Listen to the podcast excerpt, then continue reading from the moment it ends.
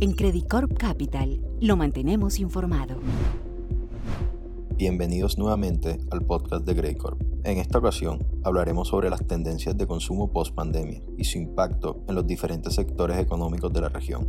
Para hablarnos de este tema, contamos con la participación de Samuel Carrasco, economista internacional de Research. La pandemia cambió nuestra cotidianidad.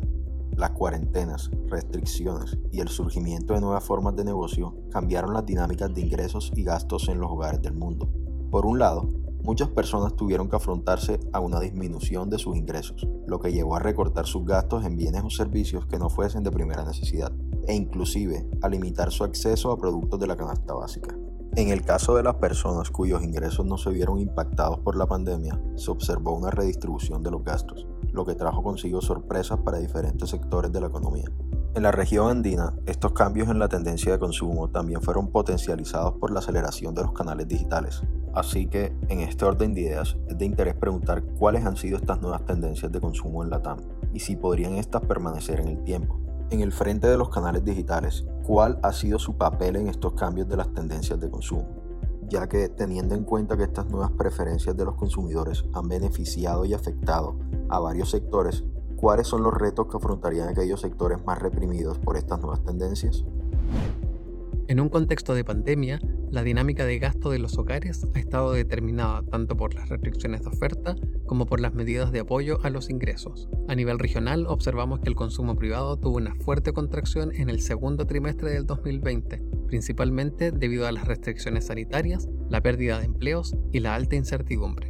No obstante, en la segunda parte del 2020, si bien continuamos viendo restricciones, particularmente en los servicios, el gasto de los hogares se concentró en bienes transables, producto de las medidas de apoyo fiscal y la mayor liquidez proveniente de retiros de ahorros previsionales, particularmente en Chile y Perú. En Chile, por ejemplo, se aprobaron dos retiros desde fondos de pensión, equivalentes en su conjunto a cerca de 13 puntos del PIB. Por su parte, en Perú también se aprobaron dos retiros desde AFPs, equivalentes a 4% del PIB. Así, estas medidas permitieron compensar parcialmente la pérdida de ingresos laborales. A nivel de productos, el consumo de los hogares se concentró en mayores volúmenes de venta en el comercio minorista, tanto en bienes durables como no durables, particularmente en ventas de supermercados, automóviles, productos para el mejoramiento del hogar y vestuario y calzado.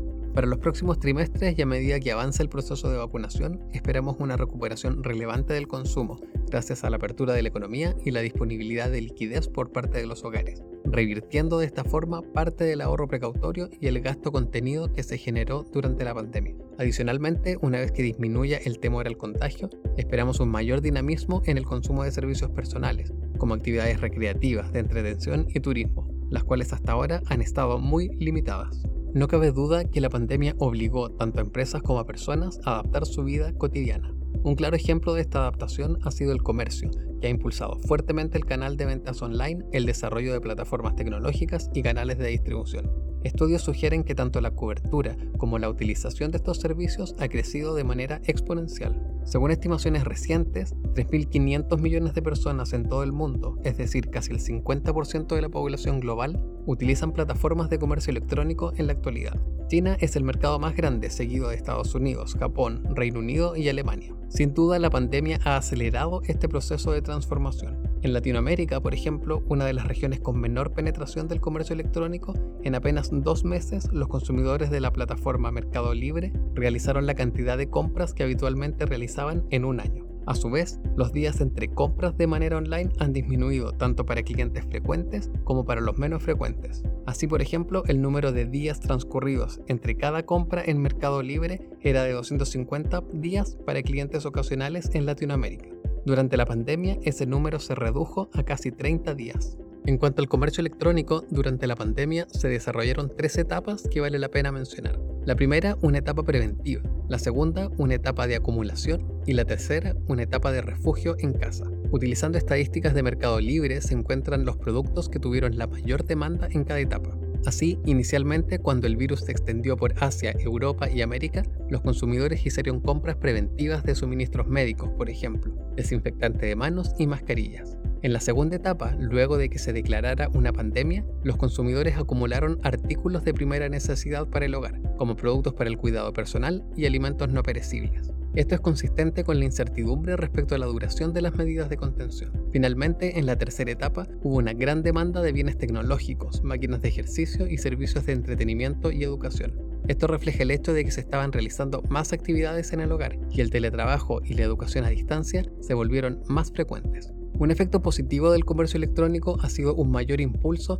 al uso de sistemas de pago a distancia. En todo el mundo, las transacciones con tarjeta física cayeron de manera importante durante la pandemia. Sin embargo, entre los pagos con tarjeta, las transacciones CNP, es decir, aquellas que no requieren presentar físicamente la tarjeta, han aumentado. La mayor proporción en el uso de este tipo de transacciones ha sido particularmente elevada en economías emergentes. Otro efecto positivo en esta nueva tendencia del consumo han sido las ganancias en productividad que han exhibido algunas empresas durante la pandemia, producto de la reestructuración del trabajo y los cambios tecnológicos. Finalmente, la pandemia ha intensificado el proceso de catching up en el crecimiento del comercio electrónico entre los países. Antes de la pandemia existía una fuerte correlación entre el ratio ingresos del comercio electrónico sobre PIB y la capacidad de innovación de una economía.